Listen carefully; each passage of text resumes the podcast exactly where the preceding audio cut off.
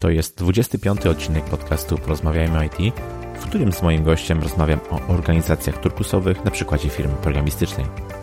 Chcę poszerzać horyzonty ludzi z branży IT i wierzę, że poprzez tego typu wywiady publikowane jako podcasty będę to robił z sukcesem. Ja się nazywam Krzysztof Kępiński i życzę Ci miłego słuchania. Odpalamy!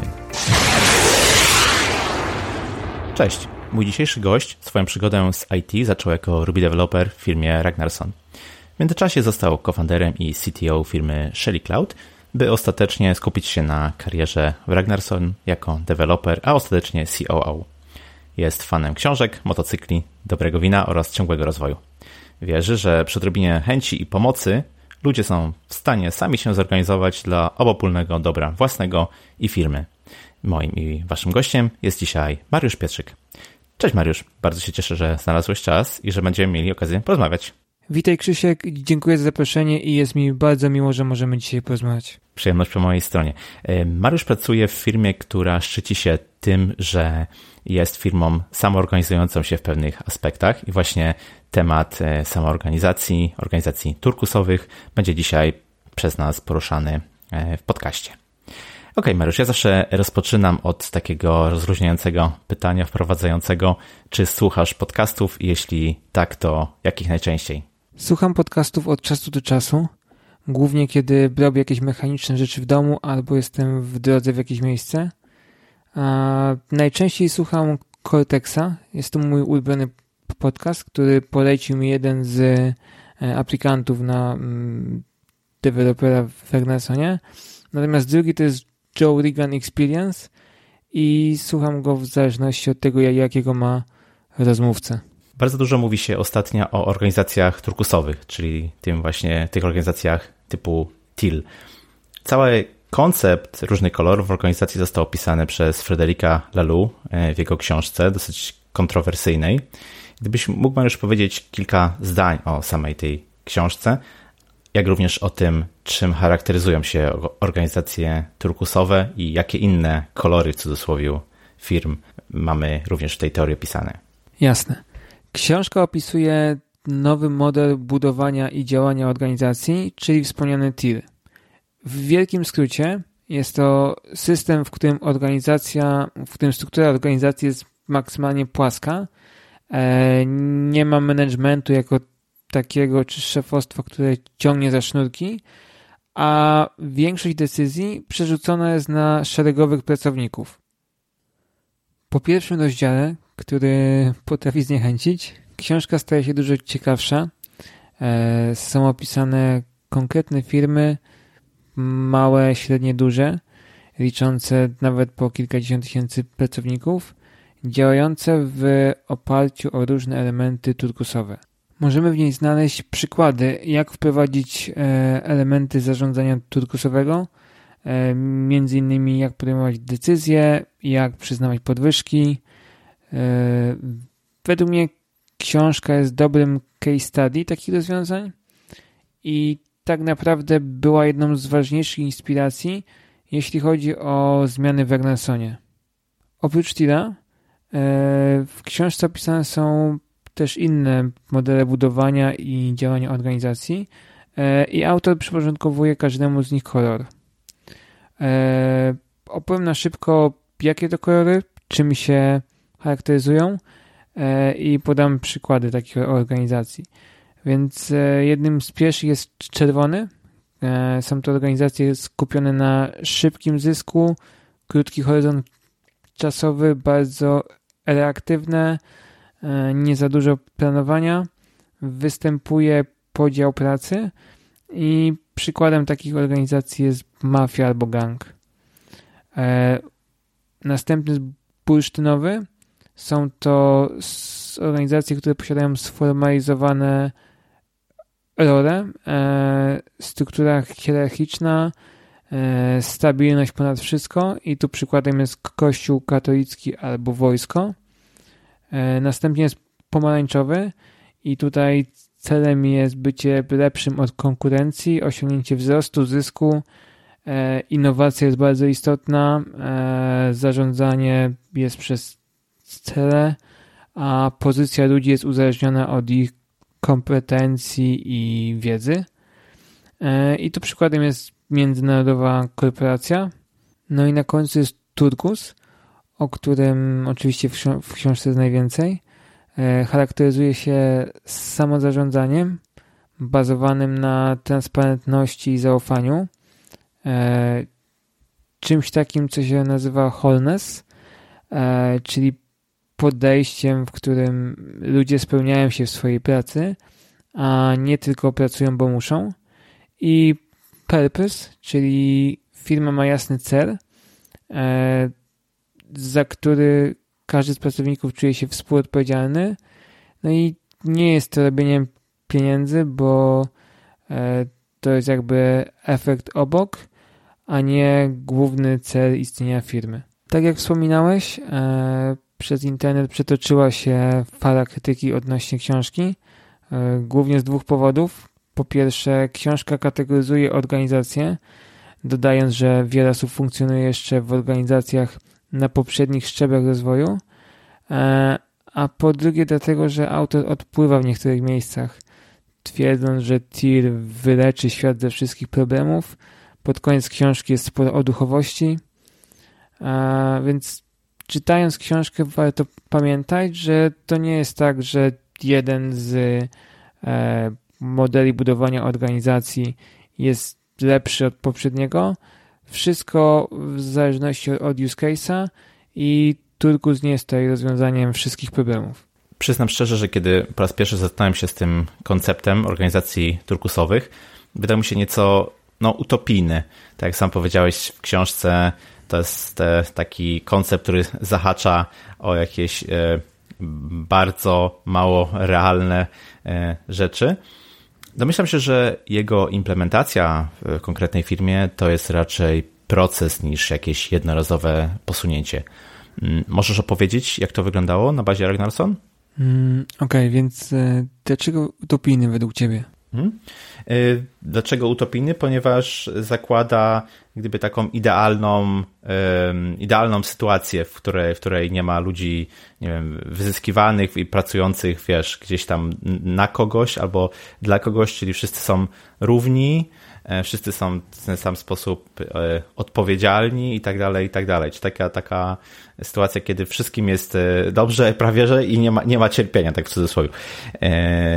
Dlatego wydaje mi się, że to jest taki troszkę utopijny koncept. Mhm. Rozumiem. To nie do końca tak jest, że wszyscy są równi, tak samo zadowoleni i nie do końca taki był cel. Ale żeby nie zdradzać wszystkiego na początku, wrócę do historii Ragnarsona, jak u nas to wyglądało. Świetnie. A do utopijności dojdziemy w następnych pytaniach. Więc tak, dla nas był to złożony proces. Zaczynaliśmy jako tradycyjna firma. W 2007 były 3-4 osoby. Płynęliśmy powoli na boomie programistów, zapotrzebowania na programistów Ruby. Dobiliśmy pewnie do 25-30 osób w 2013, kiedy pojawiły się pierwsze kłopoty. I myślę, że to były takie standardowe problemy, które spotykają wiele software house'ów w Polsce. Czyli sprzedaż kulała, mieliśmy swój produkt, w który inwestowaliśmy pieniądze zarobione w Ragnarssonie. Stawki dla programistów były trochę niższe niż to, co wtedy zapewniał rynek. No i wspólnie zastanawialiśmy się, co można zrobić z tymi problemami. I pierwszym jakby pomysłem było otworzenie budżetu, aby każdy był na tej samej stronie. Czyli aby każdy wiedział, ile zarabiamy, ile wydajemy, ile inwestujemy, jakie są stawki poszczególnych programistów i jakie są stawki dla poszczególnych klientów. I to tak naprawdę był pierwszy krok w stronę samozarządzania i organizacji typu TIR. Oczywiście wtedy jeszcze nie mieliśmy o tym pojęcia. Sama książka wyszła w 2014, ale tak to wszystko się zaczęło. W 2014 założyciel firmy Łukasz Piestrzeniewicz nagle zmarł. Pozostali wspólnicy, w tym ja, zasiedliśmy za stołami firmy, chcieliśmy dalej rosnąć, Więc jasne było, że musimy wprowadzić reguły, kto za co jest odpowiedzialny, sprzedaż, struktura, drabinka płacowa, ścieżka kariery itd., itd. I tych rzeczy trochę nie było. Wszystko dotąd działo się dość organicznie, podobnie jak w reszcie software house'ów tego rozmiaru. No i z czasem zdaliśmy sobie sprawę, że nie chcemy budować kolejnej firmy, kolejnego software house'u, w którym ludzie są odpowiedzialni za rzeczy od do, czyli na przykład samokodowanie, a rekrutacja, rozwój firmy to tak naprawdę są zadania szefostwa. Zauważyliśmy, że dużo łatwiej nam się pracuje i przyjemniej z ludźmi, którzy mają wąską specjalizację, ale tak naprawdę są bardziej wszechstronni dzięki temu, że są świadomi rynku, świadomi tego, jak działa firma i mają tą perspektywę. Od tego momentu wszystko szło jakby w stronę wszechstronności teamu, czyli zaczęliśmy otwierać dokumenty, jak działa firma, przerzucać różne zadania takie jak rekrutacja nietechniczna, czyli dopasowanie do firmy na programistów. Wspólnie spisaliśmy core values, według których ludzie na początku byli oceniani, czy powinni dostać podwyżkę, czy nie, a później oceniali już sami siebie według core values. No i tą ostatnią dużą rzeczą, którą wprowadziliśmy, to było półtora roku temu, to było ustawianie stawek przez programistów. Elementem zarządzania turkusowego, tak jak powiedziałeś, jest transparencja, jeśli chodzi o finanse i taką bieżącą sytuację firmy. Każdy z waszych pracowników ma wgląd właśnie w budżety, w stan konta i tak dalej. W czym to pomaga takiemu szeregowemu pracownikowi? Może czasem oni tak naprawdę woleliby właśnie nie wiedzieć, jaka jest sytuacja. Co o tym myślisz? A dlaczego mogliby nie chcieć wiedzieć? Może, żeby mieć jakiś spokój taki wewnętrzny, czyli wiesz, lepiej nie wiedzieć, że coś złego się dzieje, jeśli na przykład sytuacja firmy się pogarsza. Po prostu lepiej może przychodzić do pracy, robić swoje i nie martwić się takimi rzeczami. Ja to trochę widzę jako sytuację, gdzie planujemy swoje życie przysłowiem, czego oczy nie widzą, tego sercu nie żal. Ale tak na poważnie to nadrzędny cel, jaki nam przyświecał od początku, to jest to, aby pracować z ludźmi lepszymi od siebie.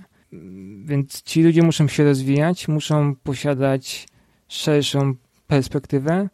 To jest trochę inaczej niż w tradycyjnych firmach, gdzie ludzie są trzymani mniej lub bardziej w niewiedzy i tak naprawdę szef czy menadżer jest takim wąskim gardłem, które decyduje o wszystkim.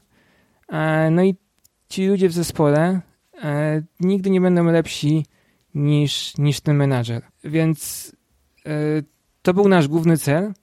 No i teraz, jeśli ludzie mają być bardziej wszechstronni i podejmować decyzje takie jak czy kogoś zatrudnić, czy wziąć podwyżkę, czy wybrać tego klienta, czy innego, no to muszą mieć kontekst finansowy, kierunek, w którym podąża firma, no i wartości wspólne z firmą, którymi się kierują. Po to został udostępniony ten budżet, żeby ludzie mogli podejmować decyzje w oparciu o te trzy rzeczy. Myślę, że bardzo fajnie to przedstawiłeś. Okej, przejdźmy do kolejnej takiej bardzo ważnej rzeczy, jaką jest self-management, czyli samozarządzanie. Idea zarządzania firmą przez wszystkich pracowników na tym samym poziomie de facto może być wdrożona na różne sposoby. Często mówi się tutaj o tak zwanej holokracji, która w odróżnieniu od takiego tradycyjnego, hierarchicznego podejścia zarządzania firmą polega na tym, że bardziej tak holistycznie patrzymy na całą firmę i firma jest jak gdyby zarządzana przez holarchię takich samoorganizujących się zespołów. Ale okej, to może tyle, jeśli chodzi o teorię. Wiem, że u was deweloperzy biorą udział w podejmowaniu decyzji, na przykład czy kogo zatrudnić, czy przyjąć zlecenie od danego klienta, a może nie, a może dopiero za jakiś czas. I nawet macie coś takiego, że pracownicy sami ustalają sobie podwyżki, pensje. Mało tego, ty jako współzarządzający, no w teorii nie możesz tych decyzji podważać. Tu zrobię chwilę ciszy, żeby to w pełni wybrzmiało, bo to jest dosyć rewolucyjny koncept. Bardzo odmienny od tego, co powiedzmy doświadczamy i co znamy na co dzień, więc słuchacze mogą pomyśleć, że sobie żartujemy. Porozmawiajmy właśnie o tym chwilę. Weźmy najpierw perspektywę pracownika. Czy według ciebie to nie rodzi jakichś nadużyć? A jeśli tak, to jak sobie z nimi radzicie? Jeśli chodzi o nadużycia, to często dostaję pytanie, że skoro jest tak, że pracownicy sami ustalają sobie stawki co pół roku, to czy nie jest tak, że ktoś przychodzi i mówi, że no to ja biorę teraz 200 zł za godzinę, gdzie rynek na przykład wycenia tą osobę na 100. No i tutaj działa element wstydu, czyli nasz team jest na tyle mały, że ludzie nie robią takich rzeczy, po prostu wstydzą się reakcji innych i nie wezmą stawki, która znacząco przekracza ich wartość na rynku w podobnych firmach. Tutaj też sama książka zaleca, aby teamy były małe, czyli 10-20 osób, tak aby wszyscy się znali, bo im większe te teamy, tym bardziej ten element wstydu znika oczywiście. Więc przez to, że jest ten mechanizm wstydu i przez to, że ludzie ponoszą konsekwencje swoich złych decyzji albo braku decyzji bezpośrednio, ten system reguluje się sam. Brzmi to bardzo fajnie, ale no wszyscy jesteśmy ludźmi. Jeśli zlikwidujemy tą hierarchię i wszyscy będziemy stali na tym samym poziomie, to no, mogą się pojawić jakieś takie personalne animozje, czy większa władza decydowania o tym, co się w firmie dzieje na różnych poziomach, nie daje również według ciebie większych możliwości, by powiedzmy tej drugiej osobie, za którą powiedzmy nie przepadamy, bardziej uprzykrzyć dzień, bo mamy ku temu jakieś większe możliwości? Czy tak się nie dzieje? No, my nie zauważyliśmy takich personalnych animozji. Może dlatego, że skala u nas jest dość mała. Natomiast z drugiej strony mamy spisane core values, które razem spisaliśmy i wszyscy, którzy są w firmie, podążają za nimi i też ludzie, którzy przychodzą do firmy, są sprawdzani pod kątem tych core values, więc może dlatego nie ma tych problemów. Myślę, że tutaj właśnie ta funkcja samoregulacyjna bardziej może działać i stąd nie występują takie przypadki, ale to w sumie dobrze słyszeć, że to nie ma miejsca. Okej. W tradycyjnym takim hierarchicznym zarządzaniu mamy liderów, kierowników, którzy kierują swoimi zespołami, dbają o ich rozwój, przynajmniej w teorii, ale czasem też no, narzucają swoje rozwiązania. To wszystko jest potrzebne. Jak ta klasyczna struktura ma się do organizacji turkusowych?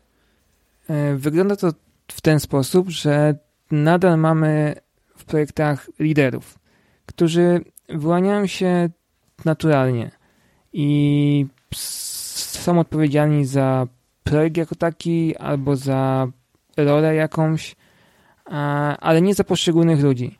Czyli lider powinien być w stanie przekonać resztę o sensowności tego, co powinno być zrobione i tego, co mówi, za pomocą argumentów, a nie tym, że ma wyższą rangę. Po prostu powinien być to skill lidera w rozmawianiu z innymi ludźmi i w budowaniu swojego autorytetu. Co do rozwoju, to zachęcamy, żeby ludzie rozwijali się sami dla siebie, bo to oni sami siebie oceniają co pół roku, podnosząc swoją stawkę albo nie. Oczywiście na podstawie feedbacku od innych osób, natomiast to nie jest system, w którym lider zespołu sprawdza, jaki kto zrobił progres. Po różnych przemyśleniach i researchu wyszło nam, że jeśli zrobimy taki system, gdzie jest tabelka różnych umiejętności z poziomami, to wyjdzie, że ludzie nie rozwijają się sami dla siebie i dla dobra firmy, tylko po to, żeby zaznaczyć X-a w komórce tabelki i otrzymać podwyżkę. Okej, a weźmy teraz tą drugą stronę. Z perspektywy szefa taki sposób zarządzania, czy z perspektywy powiedzmy zarządu, może oznaczać oddanie części władzy. I czy macie jakieś metody albo narzędzia, aby kierować firmą no według jednak swojej jakiejś długofalowej wizji? Oczywiście. Jest to pewnego rodzaju oddanie władzy, natomiast nie jest tak, że z dnia na dzień wszyscy wiedzą albo chcą kierować firmą i to jeszcze w różnych kierunkach. Trzeba pamiętać, że deweloperzy pracują full-time w projektach, więc niemożliwym byłoby, żeby mieli jeszcze po nocach zastanawiać się całościowo nad strategią firmy. W Ragnarsonie my jako zarząd najdłużej czasu spędziliśmy na sprzedaży, na strategii, więc siłą rzeczy jesteśmy po prostu najbardziej kompetentni, żeby działać w tych obszarach. Jeśli chodzi o narzędzia, które używamy, to myślę, że są całkiem powszechne, czyli firma jest zorganizowana w kręgi, w kręgach, gdzie działają ludzie i liderzy. Do każdej osoby w kręgu przypisane są role, które pełni i do tych ról przypisane są obowiązki. No i to są kręgi typu rekrutacja, sprzedaż i w tej chwili przejście na produkt. Oprócz tego mamy spisane cele firmy, które przekładają się na OKR-y dla konkretnych ludzi w firmie. I to wszystko jest dopełniane przez Corvarius, które zbudowaliśmy razem i które odpowiadają na pytania, co jest ważne dla nas jako dla firmy i są takim kierunkowskazem, jak postępować w danej sytuacji, co jest dobre, a co złe. Co ważne, Corvarius są kompletnie nietechniczne i pasują też do osób zajmujących się administracją, HR-em, więc nie ma takiego podziału deweloperzy i reszta. Dobrze, to idźmy może o krok dalej, bo skoro zespół sam się zarządza, tak jak mówiliśmy, sam wybiera klientów, podejmuje decyzje co do zatrudnienia, co do podwyżki, to można by się zastanowić, po co tutaj ten zarząd i szef. Czy obowiązki tych osób się nie zmieniają po przyjęciu zarządzania turkusowego?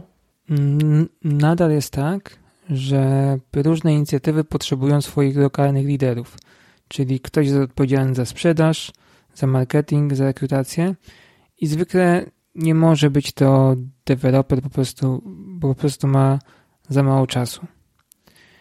Jeśli chodzi o zarząd czy szefa, no to rola się zmienia do bardziej doradczej, czyli szef więcej czasu spędzał na rekrutacji, na sprzedaży, więc siłą rzeczy może doradzić w tych konkretnych przypadkach. Jeśli chodzi o Ragnarsona, to częścią tego guidance są warsztaty, które robimy co jakiś czas. Z rekrutacji, czy z podejścia do klienta, czy z rzeczy, których się dowiedzieliśmy z książek, z rynku, które właśnie streszczają ludziom tą wiedzę i pomagają im w decyzjach. Tutaj warto doczytać w książce ten fragment, jak zmienia się właśnie rola managementu po przejściu na tier z takiej typowo wyznaczającej, co trzeba zrobić, co trzeba dowieść, na taką administracyjną, dającą guidance i będącą obok niż nad. Dobrym przykładem w Ragnarsonie jest Marek, nasz project manager, który właśnie pracuje obok klienta i programistów, a nie jest takim pośrednikiem między jedną grupą a drugą. W Scrumie jest tak, że albo się całościowo bierze ten framework z pełnym inwentarzem, że tak powiem, albo nie można mówić o takim pełnym przyjęciu Scruma. Nawet Scrum Guide zaleca, żeby tak nie robić. Czy w zarządzaniu turkusowym też tak jest, że implementujemy ten model w całości, bo nie wiem, wybieranie sobie pojedynczych elementów nie przynosi nikomu wartości, czy też może właśnie odwrotnie, przyjęcie nawet jakiegoś pierwszego kroku, pierwszego elementu i tak da wartość. Myślę, że obydwa przykłady, które przytoczyłeś, mają sens. To znaczy, w niektórych przypadkach trzeba na przykład wrzucić dwie rzeczy, czyli self-management bez transparentności nie ma troszkę sensu, bo ludzie muszą mieć jakiś kontekst, żeby się organizować, żeby podejmować te decyzje. Natomiast jeśli chodzi o wholeness, to myślę, że można z niektórych elementów zrezygnować. Również w książce są przykłady różnych firm, które wprowadzają różne elementy i z tego co pamiętam samo ustawianie pensji przez pracowników było chyba tylko w jednym przykładzie. Dojście do miejsca, w którym obecnie jesteście jako firma, jeśli chodzi o turkus i self-management, zajęło kilka lat. Sami to wprowadzaliście, czy może korzystaliście z usług jakichś firm doradczych? Wszystkie elementy, o których rozmawialiśmy, wprowadzaliśmy sami jako firma. Mieliśmy różnego rodzaju rozmowy i warsztaty odnośnie core values, odnośnie przyszłości, więc to był wspólny wysiłek. Natomiast ostatnio słyszałem, że jest firma z Warszawy, która oferuje takie usługi. Chyba oryginalnie są z Holandii i teraz pojawiła się w Polsce inicjatywa turkusowych śniadań, które odbywają się w Warszawie i wiem, że miał się odbyć albo odbędzie się edycja w Łodzi. Tak sobie pomyślałem, że być może to jest podejście, bo bardziej dla osób z waszej firmy wyglądało to tak, że po prostu cała firma decyduje, czy wy wewnętrznie decydujecie, jak ma to wyglądać, a nie, że przychodzi ktoś z zewnątrz i mówi wam, jak macie to wdrożyć, więc stąd może właśnie ten sukces, który na tym polu odnieśliście.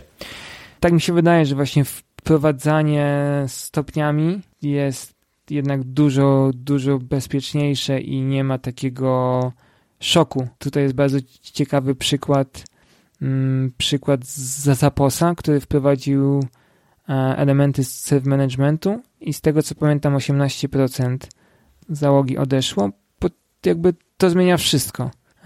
To zmienia wszystkie zasady. W książce jest to opisane, że jest pewien procent osób, którym po prostu to rozwiązanie nie podchodzi i bardzo często osoby, które są jakby w tej hierarchii trochę wyżej, rezygnują z pracy, czyli na przykład project managerowie, którzy byli na górze, byli jakimś filtrem między klientem czy kimś a programistami, a nagle są trochę obok, rezygnują z pracy w takiej firmie.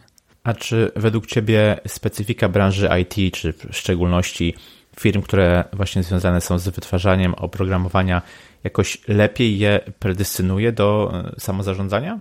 Tutaj trudno mi stwierdzić. Jeśli chodzi o książkę, to przykłady są raczej firm nie IT. Wydaje mi się, że każda branża może skorzystać na pracownikach, którzy jakby są bardziej świadomi, wszechstronni, szczególnie takie branże, w których liczy się innowacja i jakby przecięcie wielu dziedzin, a nie praca odtwórcza. Jacek Santorski, być może niektórym znany, w swoich wystąpieniach często powtarza, że w Polsce bardzo ugruntowana jest folwarczna, czyli taka feudalna, że tak powiem, forma prowadzenia firm, czyli taka dosyć daleko od turkusu. Czy myślisz, że organizacje turkusowe mają rację bytu w naszym kraju? Nie chciałbym tutaj generalizować. Wiadomo, że jedne kraje są w lepszej pozycji, inne w gorszej i tego nie przeskoczymy. Pozostaje tylko pytanie, co możemy z tym zrobić, żeby dogonić resztę. No i właśnie naszą odpowiedzią jest przerzucenie większej odpowiedzialności na ludzi, aby się rozwijali i byli bardziej wszechstronni. Co do tego, co powiedział pan Jacek Santorski, to zgodzę się z nim, że w komunizmie gospodarka wyglądała w określony sposób. Później, jak była możliwość zakładania swoich firm, to siłą rzeczy ludzie tworzyli je na jeden wzór. nie demonizowałbym organizacji budowanych w oparciu o hierarchiczną strukturę czy korporacji, bo jak popatrzymy na największe firmy na świecie, które dostarczają świetne usługi czy produkty, to wszystkie z nich zostały zbudowane w oparciu o taką strukturę korporacji. Więc to zostało sprawdzone i to działa po prostu. A czy masz jakieś rozeznanie na temat tego, na ile polskie firmy właśnie z branży IT implementują lub myślą o wprowadzeniu zarządzania turkusowego? Z mojej wiedzy wynika, że jest to zaledwie ułamek na tą chwilę. Ja osobiście spotkałem się z firmami, które prowadziły albo wprowadzają elementy turkusowe, czyli na przykład otwarty budżet. Starają się zaangażować pracowników bardziej w różne procesy decyzyjne. Natomiast tak jak mówisz, jest to pewnie ułamek. Myślę, że zainteresowanie tematem rośnie. Jest twój podcast. Są te śniadania turkusowe, o których już wspominałem. I też w rozmowach z innymi właścicielami firm IT widzę, że są zainteresowani tym tematem i jest to dla nich droga na prowadzenie firmy bardziej z ludźmi, a nie w pojedynkę. Dokładnie, w pełni się zgadzam. Wydaje mi się, że w ciągu najbliższych kilku lat będziemy obserwowali taką tendencję właśnie wzrostową, jeśli chodzi o ilość firm, które może niekoniecznie adoptują całkowicie cały ten model, ale powiedzmy jakieś właśnie, tak jak wspomniałeś, pewne elementy. Myślę, że to nawet rynek pracy po części może to wymusić, a być może niektóre firmy będą właśnie traktowały to jako taką swoją przewagę konkurencyjną na tym dość trudnym obecnie, co by nie mówić, rynku pracy dla pracodawców. Być może właśnie takie elementy zarządzania turkusowego będą w jakiś sposób przyciągały, czy będą działały jak magnes na przyszłych pracownikach. Okej. No właśnie, propos przyszłych pracowników, na rynek pracy coraz mocniej wkracza tak zwane pokolenie Z. I ludzi tych cechuje z jednej strony otwartość, ale z drugiej strony brak lojalności w stosunku do pracodawcy, a jednocześnie chęć odnalezienia takiego swojego sensu w tej pracy, posiadania wpływu na otoczenie. Czy myślisz, że to pokolenie bardziej niż ich starsi koledzy upodoba sobie organizacje turkusowe? Szczerze mówiąc, to trochę nie widzę tego pokolenia na rynku pracy.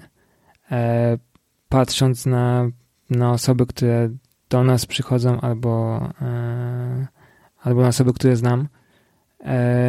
Oczywiście nie ma co generalizować, natomiast większość ludzi, która do nas przychodzi, nie wie trochę, co zrobić ze swoim życiem, nie znają rynku, czyli nie wiedzą, czy w sumie chcą w software house pracować, jakie są tego plusy, jakie minusy, czy przy produkcie w startupie, czy w korpo, czy bezpośrednio dla klienta.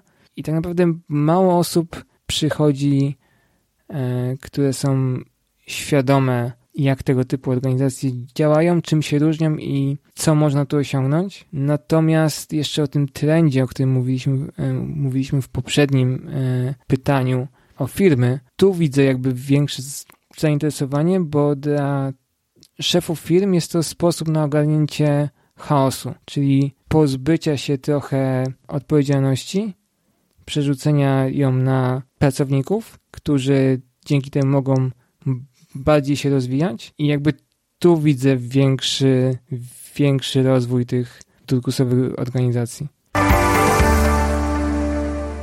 Czy według Ciebie organizacje turkusowe to przyszłość, czy może taka chwilowa moda? I jakie zagrożenia mogą płynąć z takiego nieumiejętnego przechodzenia na ten model zarządzania? Jeśli chodzi o problemy, które mogą wyniknąć przy przechodzeniu na ten model, to mogą one się pojawić na przykład, gdy mamy źle dobrany system incentywów i takiej przeciwwagi do tego, co dajemy. Czyli jeśli ludzie mają możliwość wyboru swojej pensji, no to jak zapewnimy, że te pensje będą sprawiedliwe i ktoś nie krzyknie na drugi dzień 200 zł za godzinę. W książce opisana jest taka przeciwwaga, czyli ten wstyd, o którym już mówiliśmy, gdzie po prostu ludzie nie... jeśli team jest wystarczająco mały i wszyscy się znają, to ludzie nie wezmą dużo wyższej stawki, po prostu będzie im głupio. Mamy ten system feedbacku przed ustaleniem swojej pensji, no i też ludzie znają stawki, jakie są na rynku poza Ragnarsonem, więc wiedzą, co jest sensowne, a co nie. Kolejny problem może pojawić się przy zasobach, które są wspólne i tutaj można sobie doczytać na Wikipedii o tragedii wspólnego pastwiska. W skrócie chodzi o to, że jeśli jest właśnie wspólny zasób, to ludzie mają tendencję do wykorzystywania go do maksimum, do momentu, kiedy ten zasób już do niczego się nie nadaje. W firmie takim przykładem takiego zasobu może być zysk firmy, który powinien być inwestowany albo odkładany na jakąś poduszkę bezpieczeństwa. Natomiast jeśli nie mamy odpowiednich incentywów, aby to robić, to ludzie mają tendencję po prostu do rozebrania tego zysku do zera. W książce są opisane problemy i też drogi do zabezpieczenia się przed nimi. Powiedz proszę na koniec, jakie najważniejsze zalety wypływają z przyjęcia zarządzania turkusowego, na przykład dla przykładu dla Ragnarsona. I jeśli zachęciłbyś słuchaczy tym konceptem, to gdzie mogą zgłębić ten temat bardziej? Myślę, że największymi plusami jest to, że każdy czuje się współodpowiedzialny za firmę, każdy ma tą chęć rozwoju. No jakby firma nie jest zmartwieniem jednej, dwóch czy trzech osób. Dzięki wprowadzeniu tych elementów self-managementu też udało nam się budować szeroki wachlarz umiejętności naszych ludzi. Udało nam się zmniejszyć tą politykę i takie wojny o pieniądze, czyli już nie jest w ten sposób, że jak ktoś jest lepszym negocjatorem, to ma wyższą stawkę, ktoś jest cichy, ma niższą stawkę. Jakby te problemy zniknęły. Podsumowując, dzięki temu mamy lepszych ludzi i wreszcie mamy jako zarząd, jako firma czas na rzeczy strategiczne, na inwestycje i dzięki temu aktualnie pracujemy nad swoim produktem, bo plan jest na przejście z usług do swojego produktu. Jeśli chodzi o materiały, które można doczytać, to na pewno polecam blog openbuffer.com. Buffer używa dużo elementów self-managementu, nawet do stopnia, gdzie płace wszystkich pracowników wyliczane są jakimś tam wzorem, ale te płace wszystkie są w Excelu i są dostępne dla każdego w internecie. Okej, Mariusz, ja Ci bardzo dziękuję. To była bardzo fajna rozmowa. Myślę, że ten temat dla niektórych słuchaczy będzie zupełnie nowy, wręcz egzotyczny, ale dobrze, że powiedzieliśmy o plusach i o minusach tej metody. Myślę, że trochę rozwialiśmy właśnie to zdanie, które powiedziałem, że jest to utopijne podejście, bo na przykładach Ragnarsona podałeś, że to da się zrealizować i to przekłada się na jakieś realne zyski, nie tylko finansowe w Twojej firmie. Także ja Ci bardzo serdecznie dziękuję za ten czas, za tą rozmowę i wiem, że dla słuchaczy podcastu przygotowałeś konkurs do wygrania. Są nagrody. Mógłbyś więcej o tym powiedzieć? Okej, to jeszcze przed konkursem mam małe ogłoszenie. Mamy cały czas otwartą rekrutację na deweloperów i zapraszam wszystkich, którzy chcieliby spróbować pracy w takim środowisku, o którym tutaj rozmawialiśmy dzisiaj. W tej chwili jesteśmy za Software House'em, natomiast w perspektywie 2-3 lat myślę, że będziemy już firmą typowo produktową. To tyle, jeśli chodzi o moje ogłoszenie i możemy przejść do konkursu. Tak się składa, że mamy 3 wolne książki papierowe Reinventing Organizations i chętnie podzielimy się tymi książkami ze słuchaczami tego podcastu. Pytanie konkursowe. Dlaczego takie podejście prowadzenia firmy się nie uda? I odpowiedzi możecie przysyłać na adres konkurs@ragnarson.com przez najbliższe 3 tygodnie od dnia publikacji tego odcinka. Spośród najlepszych odpowiedzi wybierzemy 3 i skontaktujemy się z Wami, aby wysłać Wam książki. Super, dziękuję Mariusz i zapraszam wszystkich do udziału w tym konkursie. Wszelkie dodatkowe informacje, o których tutaj mówiliśmy, pojawią się we wpisie towarzyszącym temu podcastowi. Trzymam kciuki za słuchaczy. Tobie Mariusz jeszcze raz bardzo dziękuję i do usłyszenia. Cześć. Dziękuję bardzo za zaproszenie, Krzysztof. I to na tyle z tego, co przygotowałem dla Ciebie na dzisiaj. Organizacje turkusowe i self-management to bardzo ciekawe przykłady zmian zachodzących w organizacjach. Niezależnie od tego, czy się z nimi utożsamiasz, czy nie, warto znać alternatywy. Przypominam o konkursie, który ogłosił Mariusz. Do wygrania interesujące książki. Podcastów znacznie wygodniej słucha się w aplikacjach do tego przeznaczonych. Aby nie przegapić kolejnych odcinków, zasubskrybuj, porozmawiajmy o IT już teraz. Ocena czy recenzja podcastów iTunes lub innej aplikacji, w której tego słuchasz, będzie dla mnie najlepszym prezentem. Jeśli masz jakieś pytania, pisz śmiało na krzysztof@porozmawiajmyit.pl. Ja się nazywam Krzysztof Kępiński, a to był odcinek podcastu Porozmawiajmy IT o organizacjach turkusowych i self-managemencie. Zapraszam do kolejnego odcinka już za 2 tygodnie. Cześć!